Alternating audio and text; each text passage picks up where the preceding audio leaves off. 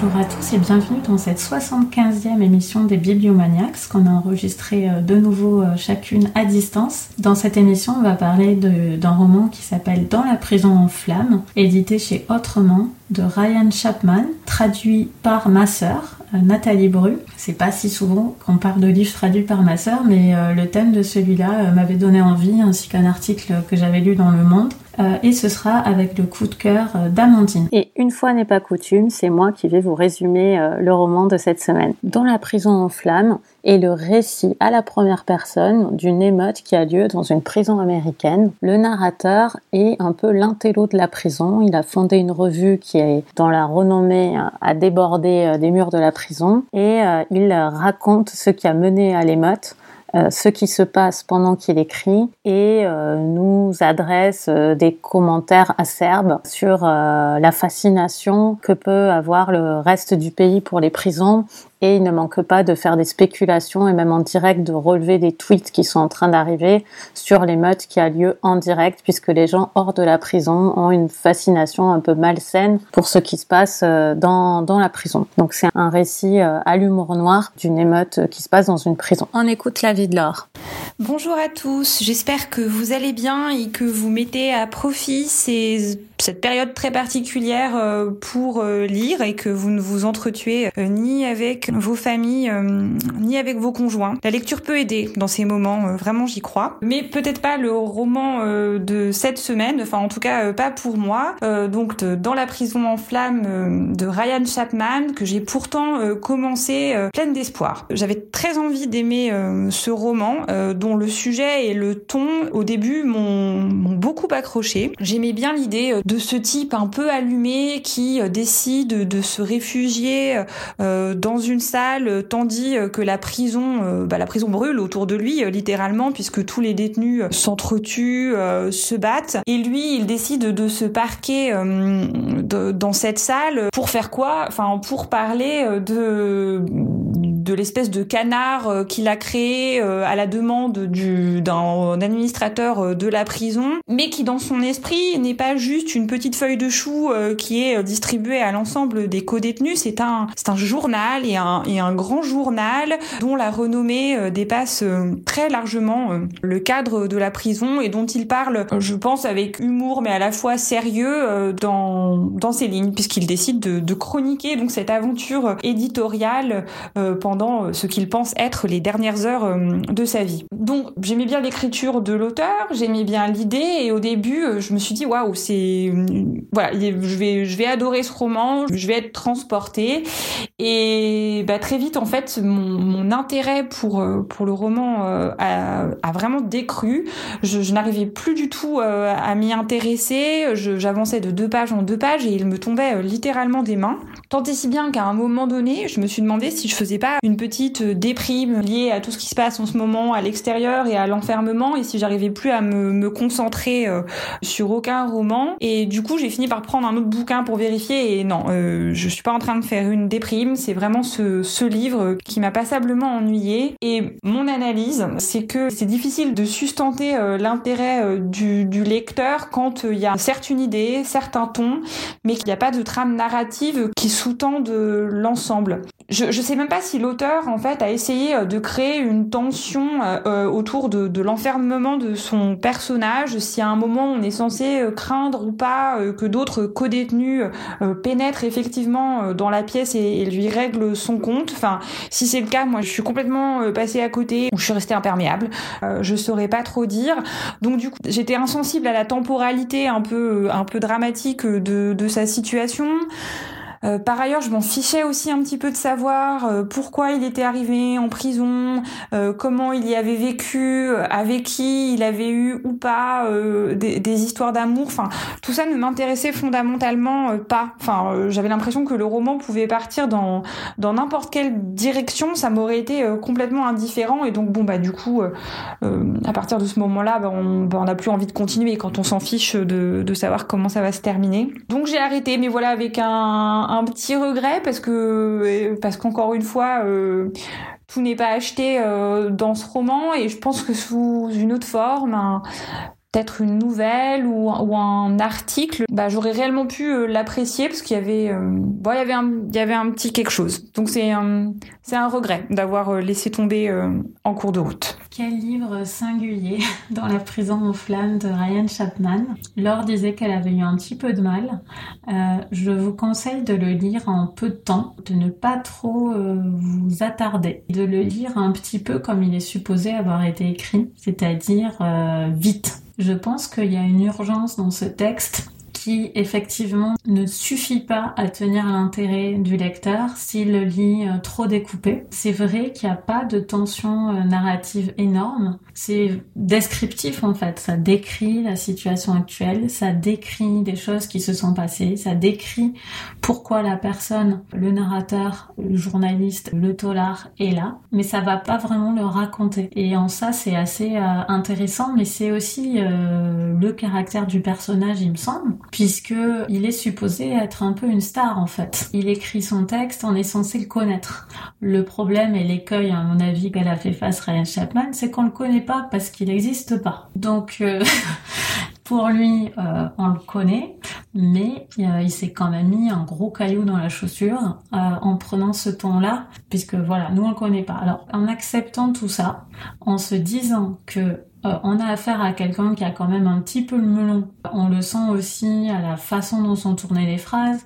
C'est quand même assez amusant. Il est, euh, il fait des phrases hyper grandiloquentes et empoulées. Il est en même temps provoque et, euh, et pompeux.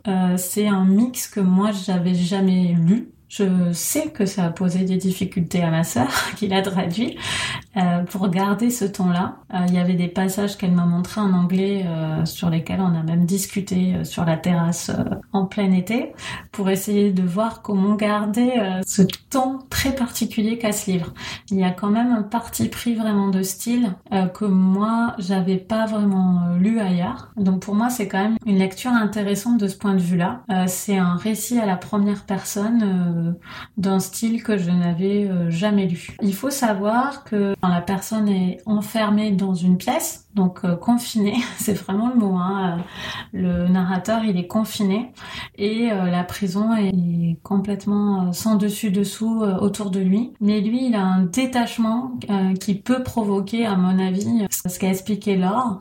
et surtout, il y a énormément de références que moi je ne connaissais pas, qui ne nécessitaient pas, à mon avis, de précision parce que je pense que peut-être plein d'Américains non plus les connaissent pas, euh, qui ont, sont liés euh, à l'univers dans lequel euh, évolue ce narrateur. Je n'ai pas compris toutes les blagues du livre, pour être, pour la dire très simplement.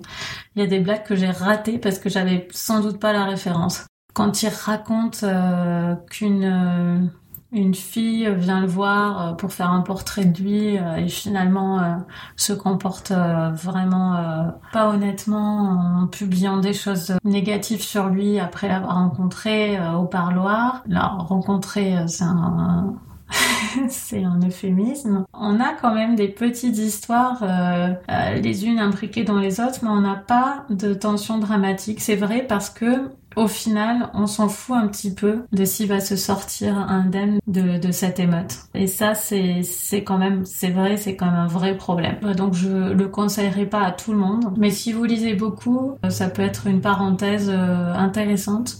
Euh, mais c'est pas forcément une priorité de lire celui-là. Si vous lisez peu, je pense pas. Mais si vous lisez beaucoup, ouais, pourquoi pas. Moi, j'ai trouvé ça quand même assez amusant parce qu'il a un vrai caractère rare que j'ai jamais rencontré. La vie d'Eva. Alors moi sur Dans la prison en flammes de Ryan Chapman, j'ai un avis qui se rapproche pas mal de celui de Laure. Euh, J'étais vraiment contente de lire ce livre. Je connaissais pas du tout l'auteur, mais ça avait l'air assez frais. Euh, J'aimais beaucoup euh, l'idée qu'il avait eue que je trouvais excellente d'un rédacteur en chef un peu décalé dans une prison en flammes qui nous raconte sa vie alors que c'est le chaos complet autour de lui. Au début, effectivement, j'ai trouvé que euh, le livre euh, était très bien écrit, euh, que l'auteur avait vraiment une belle plume. Et puis j'ai fini par m'enferrer complètement dans ce récit. c'est un livre qui est court, hein, il fait moins de 200 pages.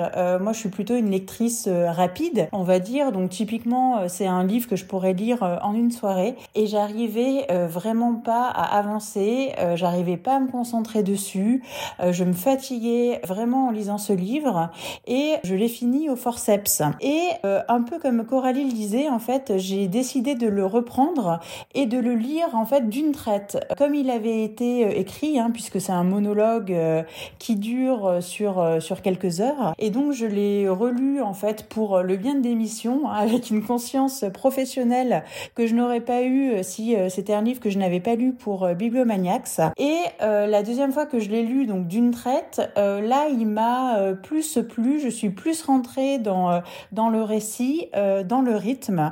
Mais je trouve quand même que c'est un livre qui souffre du manque de trame narrative. je trouve que l'auteur Ryan Chapman ouvre beaucoup de portes, mais il a du mal à les refermer. Le récit part un peu dans tous les sens, comme tout est un petit peu ou trop détaillé ou approximatif.